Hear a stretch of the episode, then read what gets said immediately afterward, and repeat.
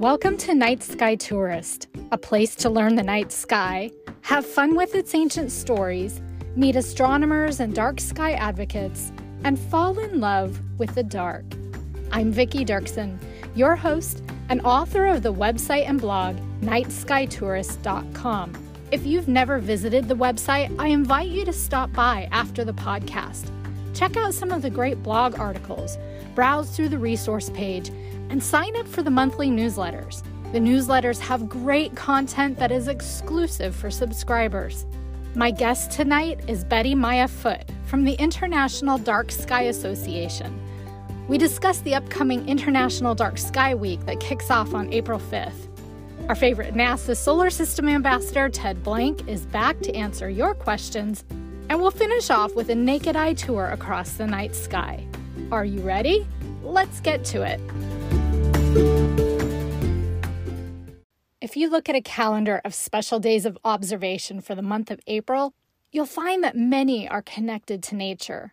There are the famous ones like Earth Day and Arbor Day, but there are also ones like Aquatic Animal Day, Beaver Day, and Zoo Lovers Day. And then there is International Dark Sky Week. It is the first full week of the new moon in April each year, when the skies are the darkest and stargazing is the best. This year, International Dark Sky Week runs from April 5th through 12th. And my guest tonight to talk about this observance is Betty Maya Foott. Betty Maya is the Director of Engagement for the International Dark Sky Association, which is the entity that certifies official dark sky places around the world and it spearheads dark sky protection and advocacy on a global scale.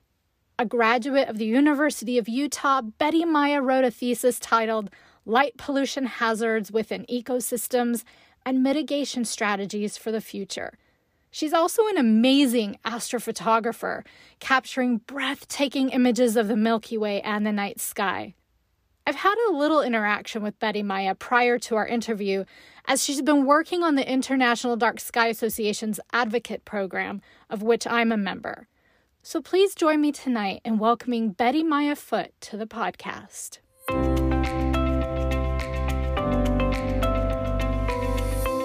Bettymaya, thank you for joining us on Night Sky Tourist podcast. We're so happy to have you here. Thanks for having me, Vicki. It's great to be here. Let me ask you this first. Did you grow up under a dark night sky? I did, yes. I'm very lucky to have grown up under the very dark skies of Moab, Utah.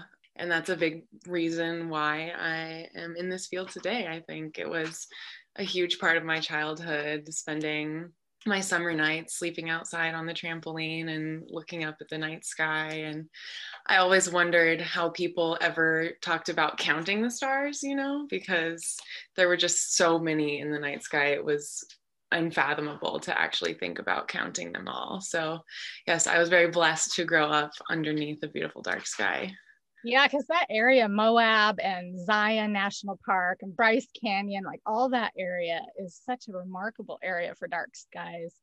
You are lucky. yes, very, very lucky. Yeah, we're the gateway community here to three international dark sky parks, which it was um, Arches and Canyonlands and Dead Horse Point State Park these dark skies against like the beautiful canyons and arches and the red rocks just also elevates the experience of the dark night sky as well. Mm-hmm.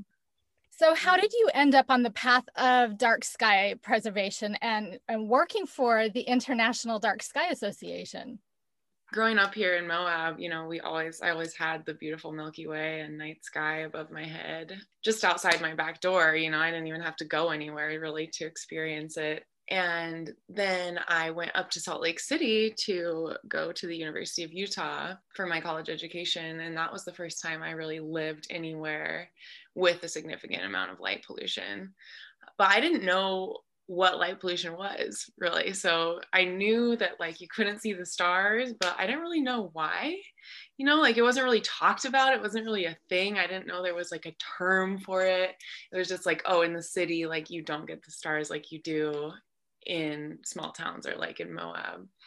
Then I took an urban ecology class and we watched the film The City Dark. I and that was my oh, such a good movie. I love it so much. And if Ian Cheney is listening, I would love to connect with you. but yeah, that was like my first introduction to light pollution. And it was like a switch was flipped for me, you know, pardon the pun, but I was like, oh my gosh, this is a thing.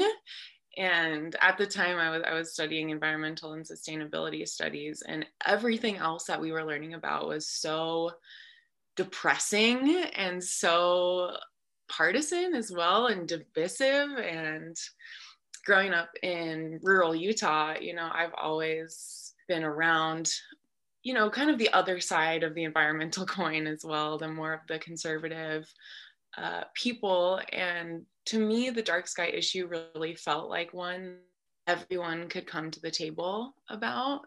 And there wasn't such a left or right wing approach. It was like everybody loves the night sky, and there are just benefits. It's a win win situation to promote light pollution. And actually it's the only type of pollution that you can solve at the speed of light and there's no detrimental effects left in the environment after that light pollution is gone and you've shielded that light or you've turned that light off and it just felt like an environmental issue that actually was hopeful and there was positivity around it and it was a way to unite people around our our you know combined love for the night sky yeah, it was like, okay, well, this is what I want to do. And uh, I did a Sustainable Campus Initiative Fund project to replace some of the lighting around the dorms. Uh, that were those acorn fixtures that sh- shone right into the dorm windows. My friends and I all had to install blackout curtains so that we could sleep at night because those lights were on all night shining into our windows. So was able to replace some of those lights. Um, and then through that wrote my bachelor's thesis on the environmental impacts of light pollution and really kind of dove into learning more about that. And then I was lucky enough to get a position with Utah State Parks on the kind of the start of their journey to certify uh, many, many dark sky parks across the state. I personally worked on 12 of them, and it's really great to see a lot of them kind of coming to fruition and finally receiving their designation. I keep seeing more and more pop up from Utah, and I think it's so amazing. Yeah, there's the efforts there at state parks are definitely to be applauded. They have done so much and really supported dark skies across the state. So shout out to Utah State Parks and DNR. And then after that, I got a position with the Colorado Plateau Dark Sky Cooperative and was able to really focus on uh, conservation on more of a landscape scale throughout the Colorado Plateau and Four Corners region. Um, and then after that, I was very lucky to land a position with the International Dark Sky Association um, and got to really open up that work to a global scale. And it's been amazing to connect with the dark sky advocates around the whole world that are doing this and to really see how global of a movement this is. And so, speaking of a global movement, we have International Dark Sky Week coming up April 5th through 12th. And tell us what is International Dark Sky Week and how did it get started? So yeah international dark sky week is basically our raising awareness week for light pollution and the many negative effects that it has as well as all of the positive effects dark skies can bring to communities and humans around the world. More than humans all the beings are really benefited from dark sky conservation. Um, and it is always held during the darkest skies of april which is global astronomy month um, and this annual event was created in 2003 by a then high school student named Jennifer Barlow. Um, and since then, it's really grown to become a worldwide event and one of the key components of Global Astronomy Month. So during the week, uh, Dark Sky Defenders worldwide connect over a shared goal to protect the night. I love it. That's awesome. So I'm curious if you know, is Jennifer Barlow still involved in dark sky advocacy? I don't know actually. I have never really connected with her. I think that she is now like a mother and living her own life as someone not super connected with the dark sky movement, but her legacy lives on. Isn't it interesting though? Because sometimes, you know, a young person, it doesn't even have to be a young person, where somebody gets interested for a time in something that gets, you know, they have an idea that sparks in their head and they kind of run with it and they leave a legacy accidentally. And I love it. Mm-hmm. Anybody yeah. can make an impact, big or small. And I just think that's so cool. Totally. And I really, really hope to see more young people joining the movement because they are just so passionate about, you know, protecting the night. And I think that, yeah, young people are the future of this movement. And I think they do, they will be able to make a huge impact. And I really hope to see more students get involved. What are some of the events that you've heard of that are taking place around the world uh, for this International Dark Sky Week? There are so many already. I think we have about um, 66 entries already. Oh. Just our IDA advocates around the world who have submitted their events. Um, really cool stuff happening all over. Um, in Pittsburgh, there's going to be an online talk about astrophotography and light pollution. They're also going to be talking about art and history of the night sky with the Frick Art Museum there in Pittsburgh. Um, in Malaysia, they're doing an astro art competition to really encourage Malaysians to express their feelings and thoughts about dark skies and help them discover the night, which is really cool. In Turkey, they're doing a webinar on urban lighting and light pollution. There will be a presentation in Cantonese about using art and music to help people connect to the night sky. Uh, there's also some in-person events happening. People are in Colorado are doing a program on just how to use a star chart and how to identify constellations in the night sky. Uh, but most of these events here are online and so you can tune in to what's going on around the world in Pakistan, there is a really cool series of online lectures from different dark sky advocates around the world. And yeah, in Serbia, they're going to be streaming Adam Dalton, who was the Dark Sky Places program manager, kind of talking about the Dark Sky Places program. So it's really cool to just see the global uh, the scale of this event, but also how interconnected it all is. And so I'm actually going to be participating in an online presentation for our Ireland chapter um, and talking about how people can get involved and what they can do to make a difference and protect the night in their area. So it's global, but you know, it's really cool to see how interconnected the dark sky movement is as well. So tell us a little bit about the momentum right now in dark sky preservation. I have seen personally just a huge increase in interest in dark sky conservation. I think, especially during the pandemic and during the social distancing, people are, you know, in their backyards and they're finally having the time and space to, you know, take a break, take a moment and look up. And I think that's really affecting people in a way that has been super positive for the dark sky movement. It's also a time, I think, where we're seeking meaning and we're seeking kind of a connection to something greater than ourselves. And the night sky has always provided that for me and i think it's really providing that for humanity as well because when we look up at the night sky it's it's easy to feel um, small you know and but to me it's also really easy to feel part of something greater and larger and infinite. And so I think it's been really positive in that the night sky can help people to step out of their small worlds and maybe some of the the problems that they're facing in their everyday lives and really remember to connect to that greater sense of being and interconnectedness that we are all humans you know just riding along on spaceship earth. That's what's really important about dark skies and, and the night sky in general is that it provides that sense of connection and connectedness for all of humanity. Mm. um, and i think that's something we all could really use right now I interviewed um, Dudley Edmondson a few episodes back, and we were talking about the inequity of access to nature, especially for urban Black kids. And that was something that we talked a bit about was how getting out under a night sky almost had a meditative quality. Mm-hmm. You know, like you said, you know, we had, we had discussed the same thing where in in one sense you feel really small, but in another sense you feel really connected and it helps you to kind of reflect on life and just take that moment to look inward and outward at the same mm-hmm. time. And it's such a cool experience. It's definitely like therapy for me. so, what is one thing that someone would, could do this week? They decide that we want to do something. What's one thing that somebody could do this week to make a difference? There's so many things people can do and that's what i love about the issue of light pollution as well is all the actions that people can take are incredibly scalable.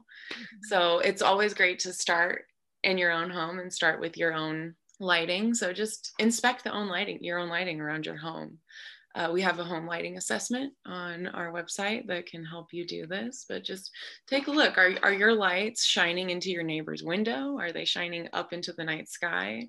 Is there something you can do to shield them or put them on a motion sensor so that there limits the amount of time that those lights are on?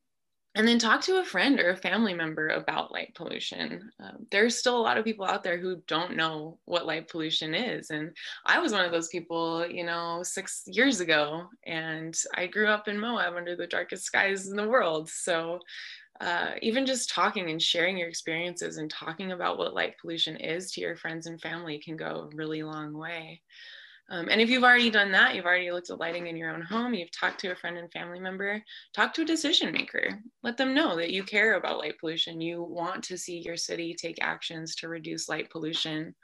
Um, and that can be as simple as you know, enacting a non-binding resolution that just says this city, you know, we recognize that dark skies are of value and not, you know, no ordinances have to be passed, but that can be a first really easy step in helping your decision makers become aware and educated about dark skies.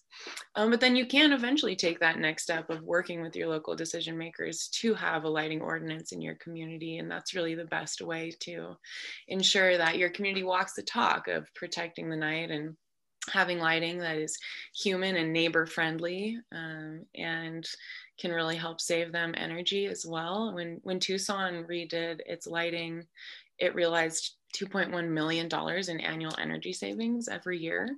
So that can go really far to That's more than pocket change. yeah, giving your city some extra funding to utilize on other projects that can really enhance the community as well yeah and then also maybe if you can travel and it's safe go visit a dark sky place. We have a map on our website of all of the dark sky places that are certified and you can go check out and see feel what it's like to be in a place with dark sky friendly lighting and see that you know it's not all about being completely dark but it's about using lighting responsibly um, and in a way that is healthy for all the inhabitants around I found here in Phoenix, where I live, I went to the Arizona Science Center last year to the planetarium. And I noticed as I was walking up to the building that the, the lighting for the sidewalk area was only about waist high, and I'm short, so it only about waist high, fully shielded, and just pointed right down at the sidewalk where you had to walk. And I thought, you know, here we are in downtown major metro city and here's an area that gets it. You know maybe the whole metro phoenix area doesn't get it but there was somebody there that understood that's all it took to be safe to be able to get around and it was all below eye level. None of it was shining upward. Yeah well and i think phoenix has actually done a really good job. Like the fact that you the street lighting there in phoenix is it's fully shielded. It's 2700 kelvin which is it's huge for for a major metropolitan area. I think Phoenix is definitely taking a lot of the right steps and is heading in the right direction. How can people learn more about the events of International Dark Sky Week? Well, check out the website idsw.darksky.org, and there will be a map there of all of the events from around the world, so you can see what's going on and check them all out. And um, click around and sign up and participate in the largest global dark sky event this month. Thank you so much for being with us and sharing with us. And we'll have to catch up again in the future with International Dark Sky Association. I know there are many topics that we could talk about. Yeah, I would love to chat. It's really nice to chat with you, Vicki, and thanks for sharing and supporting and promoting Dark Sky Week. Fountain Hills is awesome. We look up to you guys, and yeah, hope to stay connected.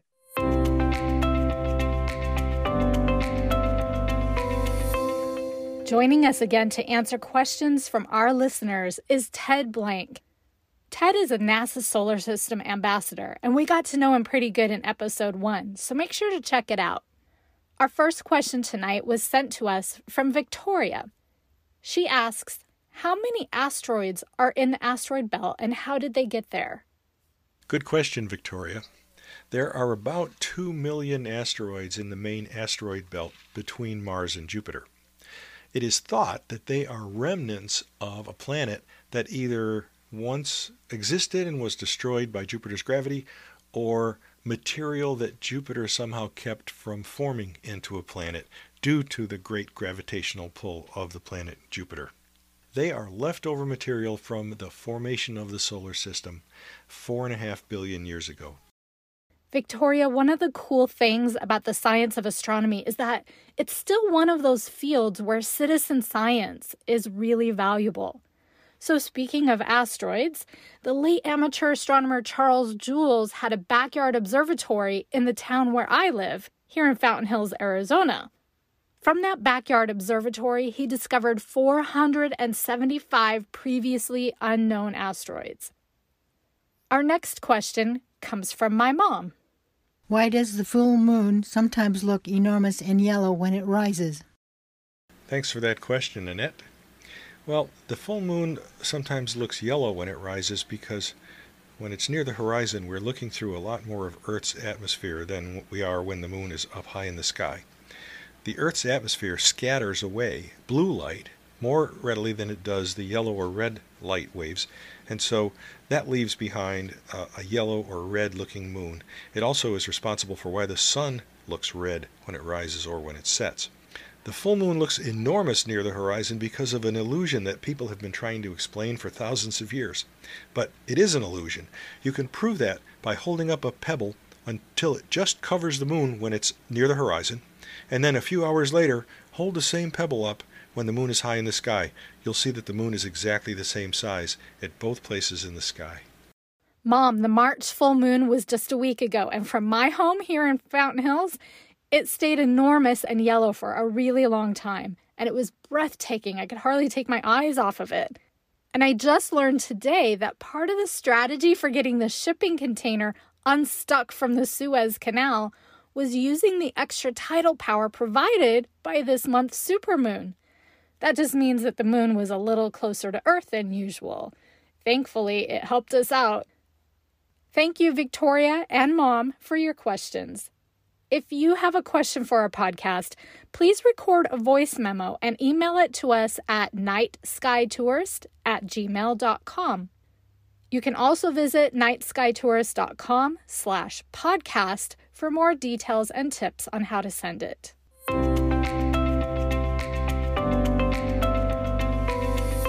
It's time for our tour across the night sky.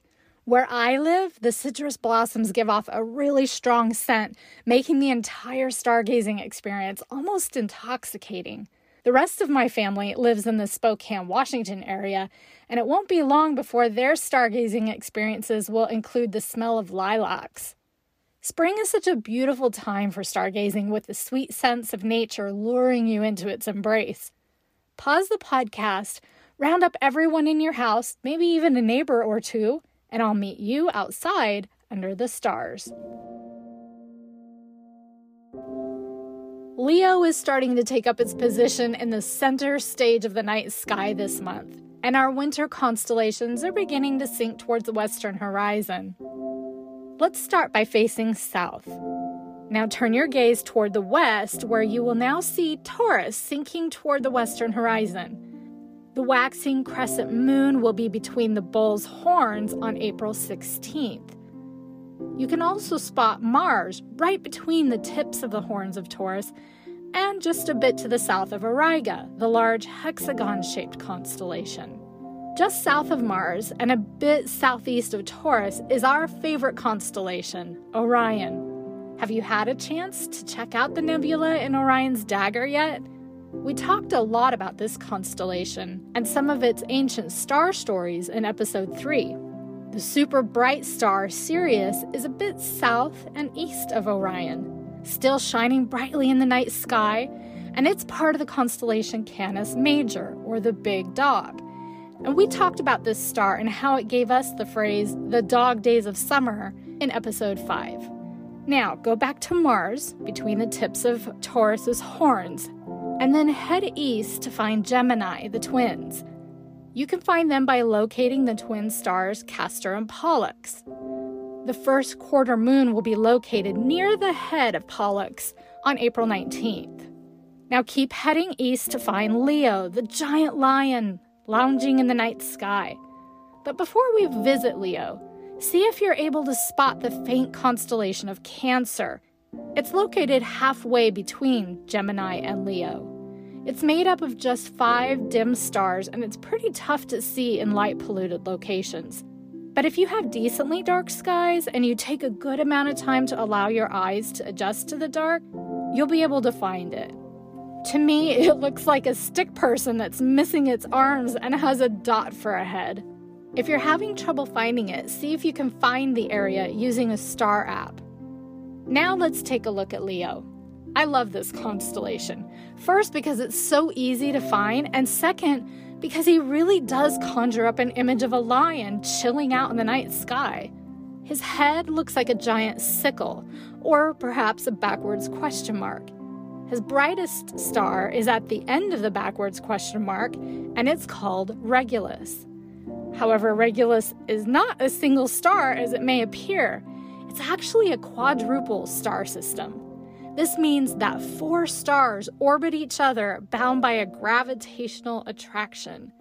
They are 79 light years away from our sun. That means that if you started at the sun and traveled at the speed of light, it would take you 79 years to reach Regulus. Do you know how fast light travels? It travels at more than 670 million miles per hour and in one year it can travel 6 trillion miles. Now multiply that by 79, and that's how far away Regulus is from our sun. Regulus is Latin for prince or little king. Its name in Arabic means the heart of the lion, and ancient Babylonians called it the king or sometimes the star of the lion's breast. In India, it was called the mighty and in Persia, it was one of the four stars of the Persian monarchy.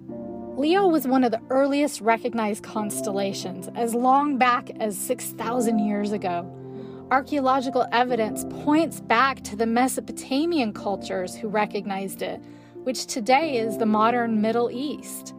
Some mythologists think Leo was represented by Humbaba in the ancient Epic of Gilgamesh story, and that dates back about 4,000 years ago. In the Epic of Gilgamesh, Humbaba was a giant monster who was raised by Utu, the sun god. He was the guardian of the cedar forest where the gods lived. He was assigned to be a terror to human beings. The story of Gilgamesh says, When he looks at someone, it is the look of death. It also says, Humbaba's roar is a flood, his mouth is death, and his breath is fire. He can hear a hundred leagues away any rustling in his forest.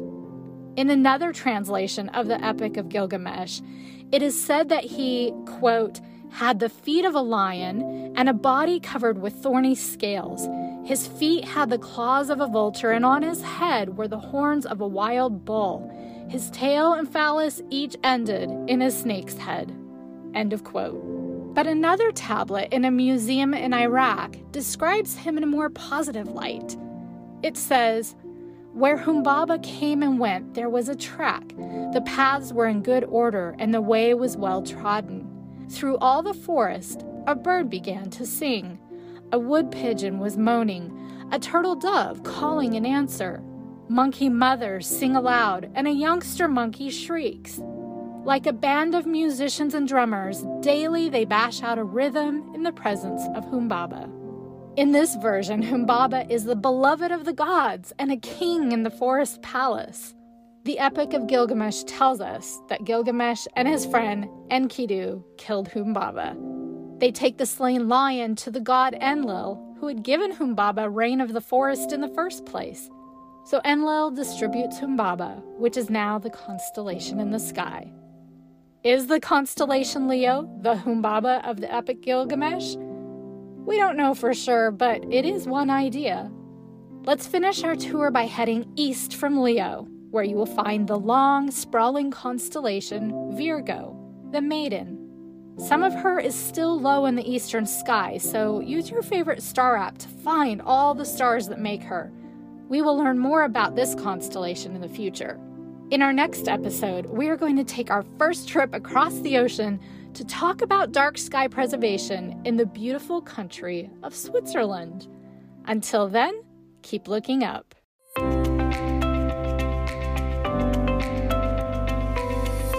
This week's recommendation will give you the opportunity to do something meaningful during International Dark Sky Week. It is the dark sky friendly home lighting program that is sponsored by the International Dark Sky Association. Bettymaya mentioned this in our interview, and it really is simple. You can download the free Dark Sky Lighting Inventory worksheet, which will help you assess the exterior lighting of your home. Using the IDA's guidelines, you can easily identify lights that need a little bit of attention. Once you remedy those lighting situations, you can certify your home as a dark sky friendly home. You can print the certificate and proudly display it. And in my experience, this is a great way to open dialogue with guests who come to your house about what you're doing to protect the night skies and why you think it's so important. You can find a link for this program in our show notes at nightskytourist.com slash 11.